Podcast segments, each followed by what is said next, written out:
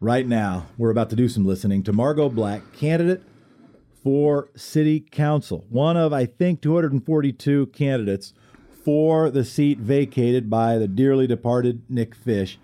Margot Black, advocate for housing, worked actively with tenants' rights. We've talked to her on the program before. We will be talking to other candidates, but one benefit of having talked to her before, it means maybe you get to be first in the lineup of people we interview. Margot, good morning. Good morning, Jefferson. Who are you? Why are you running? Uh, my name is Margot Black. I'm running for uh, Portland City Commissioner, seat number two. Um, why am I running? Do we want the long answer? This is the time, right? Well, you know, if you use if you you give the answer you want to give, it doesn't mean that we'll have more time. It just means that's how we'll spend it.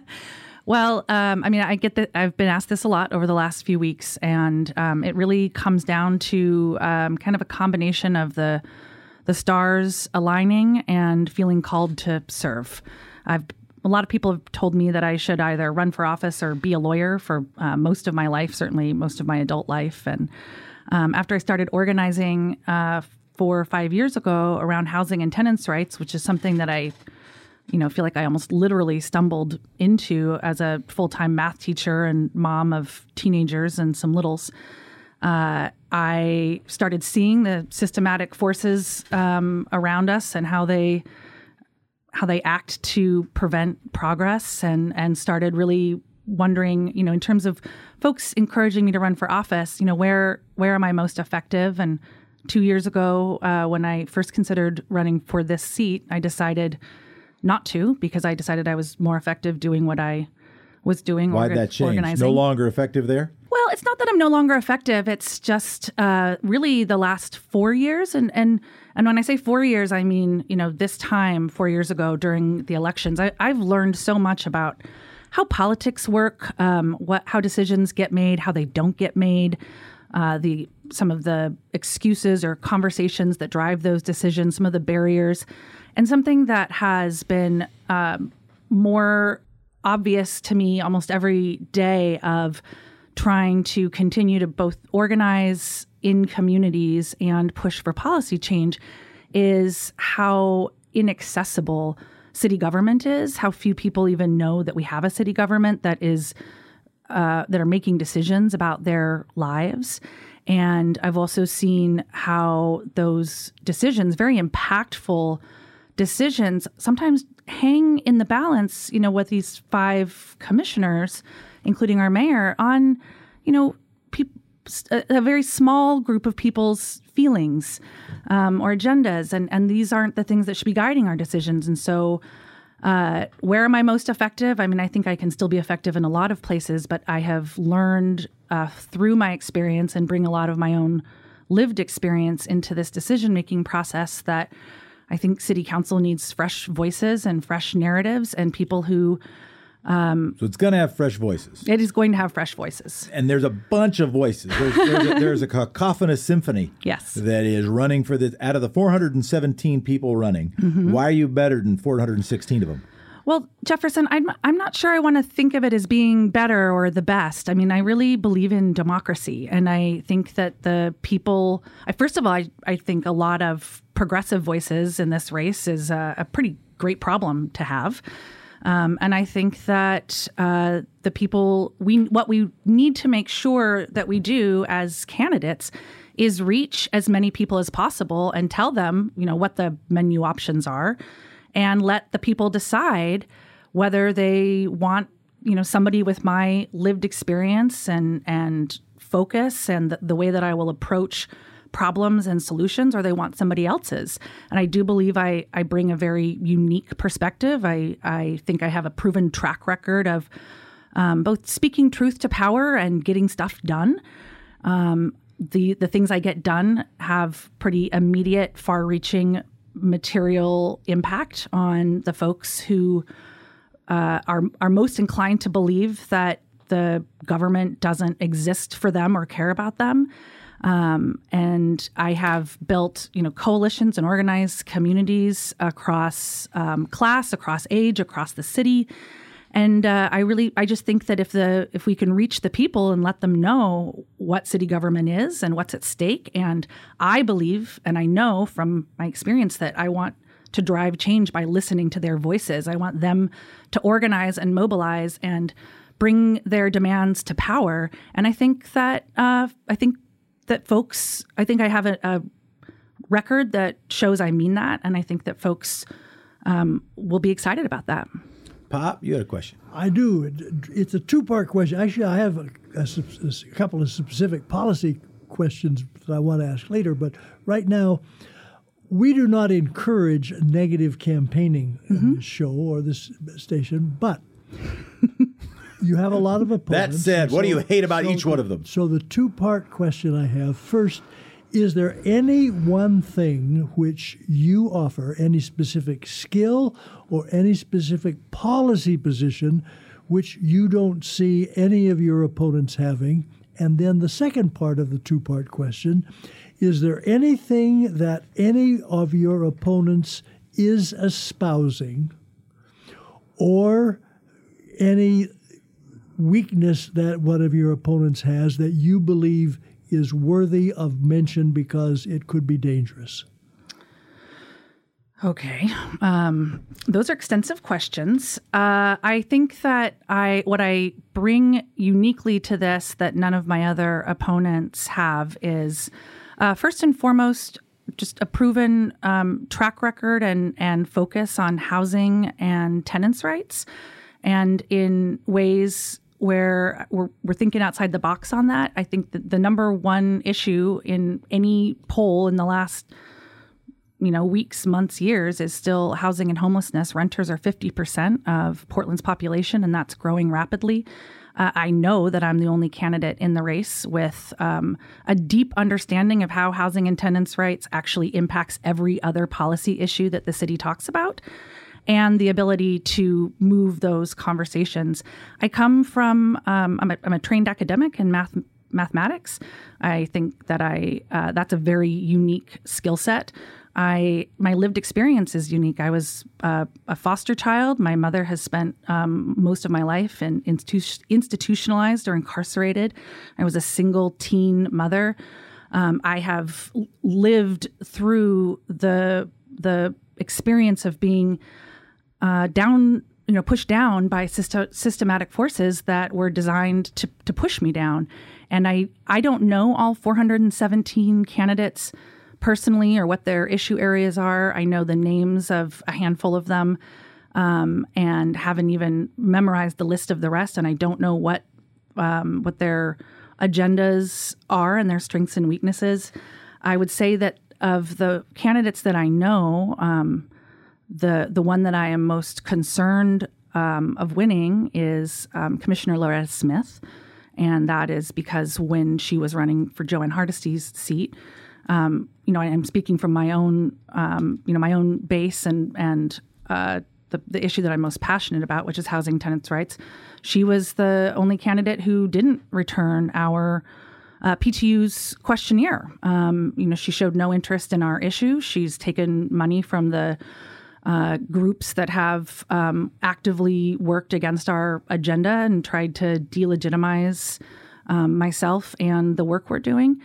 Um, and I'd be very concerned about um, her winning this seat, especially because um, uh, Commissioner Fish was um, a very steady third vote on um, on our agenda. And in, in meeting with him over the last couple years, and especially since his cancer diagnosis, we had a lot of conversations about um, you know what it what equity really really meant and um, what was important in making policy decisions and i'd be very concerned um, to lose uh, his commitment to um, you know to housing and tenants rights and other issues like that um, with somebody who has I, I, believe very clearly demonstrated a lack of interest in um, in pursuing those goals with chloe eudaly getting challenged by sam adams and mm-hmm. mingus mapps Chloe Eudaly and you being two of the more, others as well, but two of the more high profile people who've emerged since, let's call it the housing crisis mm-hmm. in Portland and Oregon. And now there's a former mayor that's challenging her. What was your reaction to that? I was a little bit bewildered, frankly. Um, I, I'm very concerned, obviously. I'm concerned about what that says um, about, you know, the. I read one interview that quoted Sam or described him saying something to the effect of, you know, I was hanging around with some buddies and told me I should get back on city council. And the fact that, uh, you know, those buddies, I don't know who they are. I've, I've never met um, Mayor Sam Adams. However, I'm uh, meeting with him this afternoon. Um, I, I, I just, I'm curious as to why he chose. Uh, well, well, first of all, I just think in a time where we are bringing in these fresh voices and these fresh narratives, um, you know, why he, why a rerun? You know, I think that Sam can be impactful uh, without having to have another seat on city council. And I wonder why he was, you know, running against um, uh, somebody who the who Portland really um, has been proud of in terms of a real people's candidate. And and and think what uh, you will um, about uh, Chloe, but you know she has uh, brought some massive change. She has done what she said she promised to do. Uh, she's got more on the way. I mean, we have seen incredible leadership and success uh, in housing and tenants' rights and and transit. And I just think, gosh, Sam, why why do you want to take out um, you know the really you know the left's most um, you know successful victory? Uh, I, I, I just am bewildered by it. I mean, I, I think we'll have a chance. I think we'll have a chance to ask him. Mm-hmm. Let me. We had on Friday. We had a chance, an honor to broadcast with our partner city club, the State of the State, and Governor Kate Brown gave her pitch of how the state is doing. The plurality of her remarks focused on climate change. Mm-hmm. She then talked about transportation and the importance of expanding the highway in around the Rose Quarter and going over the river the first and last question asked, which was, wait a minute. You say that your big priority, she, her quotes included climate change is the challenge of our era. Her quotes included this century's problems will not be solved by last century's solutions. The first and last questions were, hey, wait a minute, how does that jibe? How does your climate focus and focusing on future solutions jibe with having our very biggest transportation spending priorities being mega highway expansions? Mm-hmm. And she gave the same answer both times, which which I mapped. The first the first beat was climate change is the challenge of our era, something like that. And then for and then saying forty percent of our pollution comes from transportation emissions. And then saying I'll address it by market based blob something or other that I lost track of, and that mm-hmm. may have been the point. what is your view? And and there are gonna be a lot of things that everybody agrees on. Okay. Mm-hmm. Like even though NARAL came out and endorsed one candidate uh, without interviewing any other candidate, mm-hmm. and they were all pro-choice Oregon. Like my guess is anybody wins the seat is going to be pro-choice. Yeah. But there will be some things y'all disagree on. Mm-hmm. That might include, for instance, Rose Quarter and Columbia River Crossing highway expansions. Where you stand? um, well, you know, I, I think it's important to make these decisions with an equity lens. I mean, I I am a car user, and uh, well, me too. But it doesn't mm-hmm. mean I'm proud of the habit. No, I'm not proud of it either. You know, I've been a mom since I've been an adult, and uh, and have had you know, I have three children and I have, and, and they have friends. You know, I'm just saying, I, I, look, first of all, I think public transit is absolutely, public transit and walkable neighborhoods and mass transit are, is the future. Um, I don't think that we need more and wider highways. I don't think we need uh, more room for cars in any way. Um, I just want to I want to approach these problems with with an equity lens and just make sure that um, that we don't make decisions that are gonna the the the burden of which is going to be borne by the people who are really bearing the burdens of all of our, well, our decision question, failures. My, yeah. my follow-up question is going to be, well, applying an equity lens, where does that mm-hmm. land you? Uh, but Dad, you were wa- you were waving your hand with great vigor. well, uh, because I I have a question that is directly relevant to this.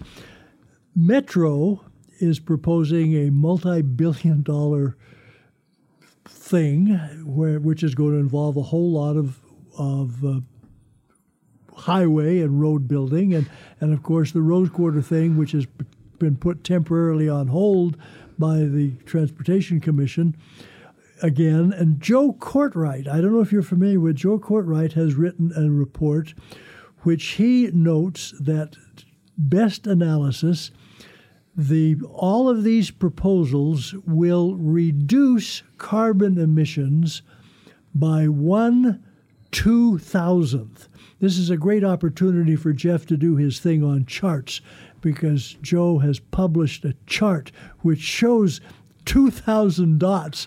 And up in the upper right hand corner, there is one dot representing the diminishment of all of these proposals. And so I would be interested in your take on that and what you think the city should be doing to try to influence the decisions of those bodies which affect Portland immensely, but which Portland doesn't get to make.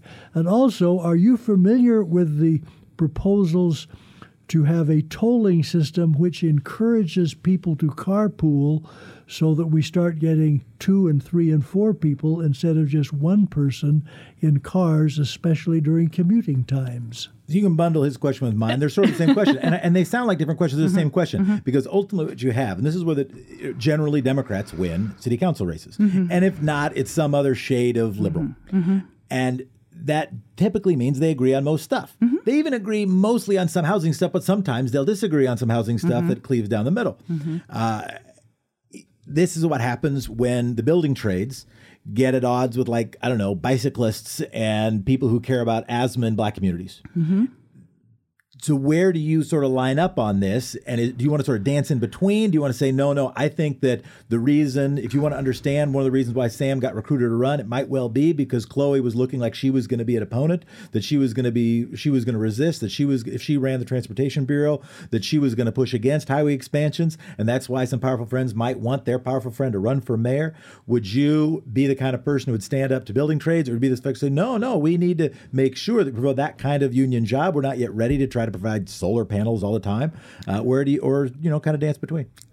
Well, I need to be very honest and say that this is not a, an issue that I am yet deeply informed about. I, I made a decision to run for office uh, about three weeks ago. Yeah. Um, the climate and transportation, uh, these are things I care deeply about, but they are things that I trust really smart people around me to to teach me about. Um, my my inclination is to support, you know, Green New Deal type initiatives. Uh, I don't want to take away union jobs. I want to create new union jobs. I, I, I, favor the just transition. I don't think this is the right time for us to be expanding highways, but I also understand the arguments for doing that. I I want to I want to look at the different uh, the different solutions that we have in front of us, and um, and really ask you know what do we know? What don't we know? What are we assuming? Should we assume that? You know what barriers are we um, assuming are there and are they really there? And I, again i think this is a skill set that um, comes very naturally to me as a as a math teacher longtime math teacher also as a mother we're very resourceful and we learn how to think outside the box. Um, so i'm not i'm really not ready to take a firm position on that except for that i, I lean toward um, you know, like I said, uh, encouraging um, mass and public transit. I think single car ridership. Uh, we need to do whatever we can to disincentivize or discourage that. But again, I think we need to do that with a real strong anti displacement and equity lens and recognize that most of the people in single vehicle cars on the freeways are people who have can't afford to live in our city or live near where they work and they have to and they have to drive there. What I think is really missing is that. Um, you know, I see a lot of uh, news stories about this um, from time to time. I'm certainly in a lot of activist circles that talk about this um, in their various social medias but I haven't really um, I haven't really felt a sense of a broad community conversation, um, you know, helping people uh, really on an individual level understand um, how how cars and driving and parking are um, really impacting our city, and that it's not um, it's just not sustainable anymore, and that uh, and that we need to start to make different habits and choices. And part of that is on the individuals, but part of that is on um, the city to create those choices and opportunities to make them accessible to um, make sure that we're not taking away your car and replacing it with a, a three hour you know bus commute where you have to transfer four times um, you know we really have to look at the whole system but Sure. again I, I, I lean toward the the green new deal and, and chloe's um, position on this Let's go something in your wheelhouse. Housing. What's one thing or two things that will happen or more likely to happen if you're in City Hall on housing that you think are less likely to happen if you're not there? Well, I think just keeping up the conversation on housing and tenants' rights in general. Um, I, you know, I think whether Chloe um, was challenged by Sam, you know, making her vulnerable or not, I think we need. I, I really just think everybody needs to be a, a champion on these issues.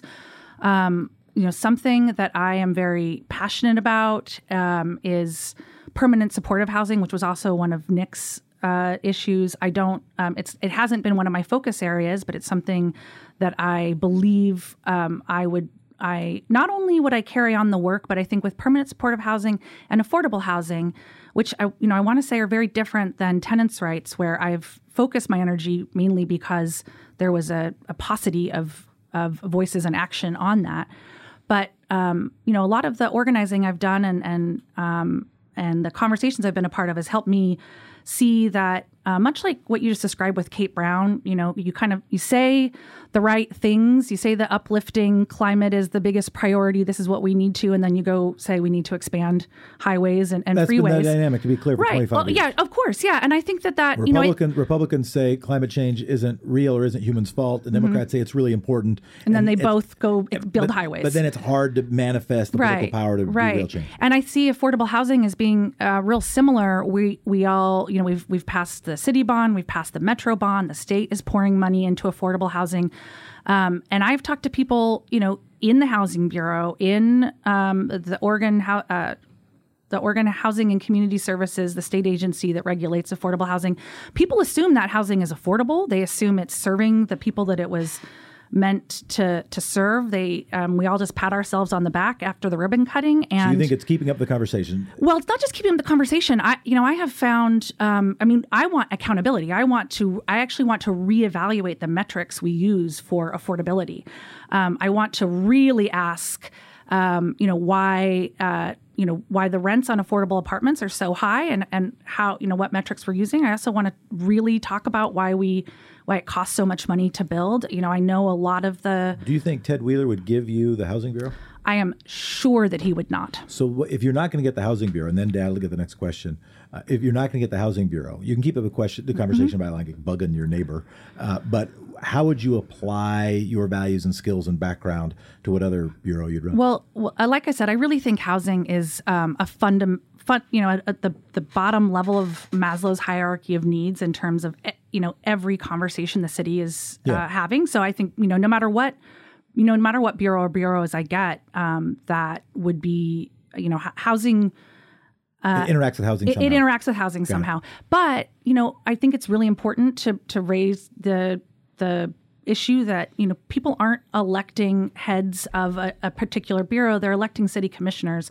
I, I think our bureau form of city government I share with a lot of Portlanders and thinking it's pretty screwed up. Um, I've seen, you know, I with very you know firsthand um, how rattled City Hall was when you know Chloe in her office has uh, been basically trying to you know do housing bureau work without having the housing bureau. Um, I think that I mean I just I think that's dysfunctional, and I think we need to find a way to unsilo um, these policy issues in city council. you want to give it to an unelected bureaucrat, you know I, I I'm not or do you want a strong mayor, I. I like this. I, well, I like the city manager idea. unelected Um, bureaucrat? I suppose so. Yeah. Um, but uh, I- you know, I don't know. I don't know. Maybe we even still stay in charge of bureaus, Jefferson. But why can't we talk more? Why can't we talk? uh, You know, why can't we have an agreement about? Um, you know, hey, I represent Portlanders, and they all want the housing bureau to do this, and so hey, housing bureau head, um, you know, I- I'll let's do this, right? You know, I don't mean to sound overly naive. I just think that I think they probably do talk, but I, I well, I think we need to work together better. We need to not see it as such a, a territorial issue where the only person who can drive any change within a bureau is the person heading up that bureau. I just think that that's not what the people of Portland are, are. That's not what they think is happening when they vote for their commissioners. Pop, go ahead. We got time for a question or two. And I would be, interested in having you comment on your experience as an administrator, because a good case can be made that the most important day to day function of members of the council are running a bureau. But on housing, what is your take on infill and the competing proposals for infill and changing zoning and even requiring changing zoning in the city? relative to infill. I, housing is your deal, so tell us about that. Let's just end this with a question that could make or break your political career. I'm just kidding. Um, you know, I. Uh, well, that's what this campaign is going to do, right? I mean, maybe not break because yeah, you could yeah, lose sure, and more sure, people sure. know who you yeah, are. Yeah.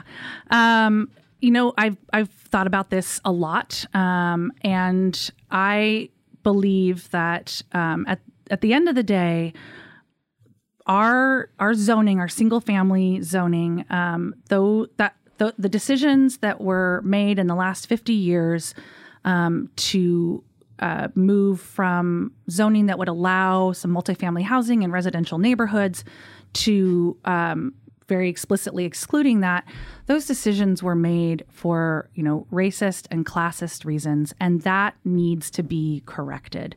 Uh, i very much understand um, the concerns about uh, the residential in- infill project increasing excuse me speculative property values um, by increasing the the zoning, and I very much understand the the displacement and gentrification risks associated with that, and I share very much the concern with the um, anti displacement PDX and and others in that community who are um, doing their uh, hardest, working their hardest to make sure that you know whatever ends up passing with uh, RIP, the residential infill pro- uh, project, comes with strong anti-displacement protections in place. And i agree with that. I think we need the tenant opportunity to purchase act to be passed in parallel with rip to make sure that um, a tenant residing in a residence um, that is going to be sold by their owner has the opportunity to, to purchase that um, i think that we need a right to return policy and i think we need a um, we need a right to return policy that allows people to return, you know, to the same spot or nearby at the same place because we really have to take action to preserve communities. But I don't think that um, until and unless we have the most perfect policy that is going to meet all the needs, we should we should do nothing because again, um, you know, pe- we don't have apartment buildings and duplexes and cottage clusters and whatnot in these residential neighborhoods um, because you know that decision was made very very intentionally to prevent the type of people who live in that housing from being in those neighborhoods. And that's a that's a, a legacy that um, is baked into you know Oregon's founding and constitution and when we talk about um, dismantling uh, all of the systematic, um, you know, oppressions, uh, the patriarchy, capitalism, white supremacy. Um, I think we, you know, we have to correct these historical wrongs. And it's true, unfortunately, that those wrongs will, you know, that that lifting the zoning will mean that we'll have. Um, instead of a million dollar house, we'll have five hundred thousand dollar triplexes, and I I agree with folks who say that that's not diversifying the neighborhood. That's not better. We're talking to Margot Black, by the way, candidate for city council in Nick Fish's seat. Uh, and thank you for listening, everybody. Uh, Margot, we're going to be joined right now by our friend Alex Zielinski of the Portland Mercury. We're probably going to then move on with Alex and say goodbye to you midstream. But just thought there might be an opportunity for Alex Zielinski. She might even have a question rather than making her wait further and and kicking you out before you might want to be kicked out. Alex Zielinski, can you hear me? yeah, I can. How's it going? I am doing well. Do you have any questions for this witness? Hi, Alex. Hi, Margot. Um, I do. None that I want to ask right now on air, though. oh, yes, we operate in the sun. And by the sun, I mean a dank basement where our Yeah. studio resides. Uh, I think the- that'll be my tagline for my campaign. Sunlight's the best disinfectant. Where is? That's why. I mean, we must have germs in here. We don't have windows. Uh, do you have a reaction to NARAL pro-choice, pro-choice Oregon uh, endorsing uh, Tera Hurst prior to and instead of interviewing any of the other candidates? She's a board member of that organization. She was chief of staff to Charlie Hales. Uh, one, uh, we'll have a chance probably to ask her questions and include what are the priorities vis-a-vis City Hall and a woman's right to choose. How did that strike you? So I, I don't know Tera. Um, I uh, I assume that she is every bit as great as NARAL pro-choice Oregon said in the the Willamette Week story that I read.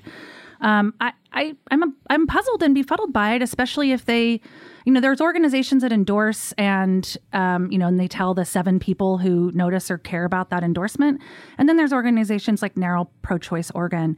And I would certainly assume when I get, you know, an email from an organization like that, that they went through a process and that they had looked at all of the candidates' uh, records, um, policy, you know, politics, lived experience, and actually chosen, you know, the best champion.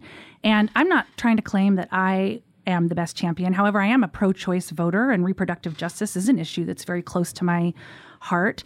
And I, you know, I'm curious why uh, an organization that ostensibly seeks to empower women and give them choice would, um, you know, look around at the table of you know what 10 12 folks and say you know let's let's vote for for one of our own and and then tell everybody that we picked the best one. And you know i love that they said it was a unanimous decision. Well when how couldn't it be a unanimous decision right? Nobody else got any votes. No nobody exactly else was on the ballot. Yeah nobody else was on the ballot and you know she's good friends with everybody. I mean it just seems like you know uh, uh, power begetting power. You know, this this is how um, we have uh, establishment politics, you know, reproduce itself. And to, to me, it kind of raises questions about why, you know, the the just the whole endorsement um, by this kind of clique of, of of folks in the political milieu, you know,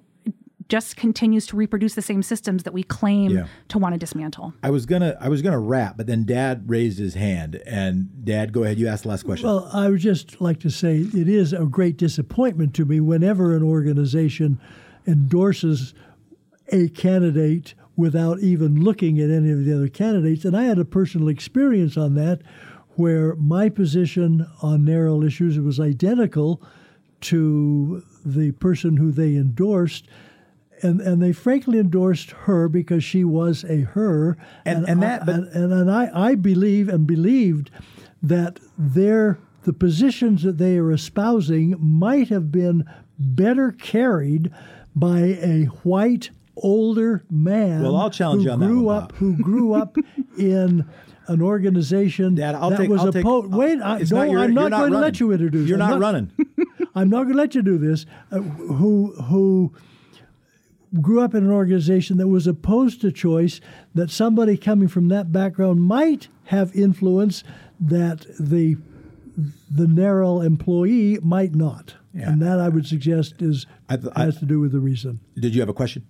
No, it's not a question. It's Okay. a comment that I've So wanted I'll- to make for 20 years, and I just got to make it. Okay, so so I'll, I'll, I'll push back. I'll push back on that one. An, an organization that is rooted in trying to beat back patriarchy and grow. I, I do not have a beef with them saying that no, no, what we need is people lived experience to champion those issues. I, I don't think that's hypocritical. I don't, don't I don't think it's surprising. I even think it's laudable.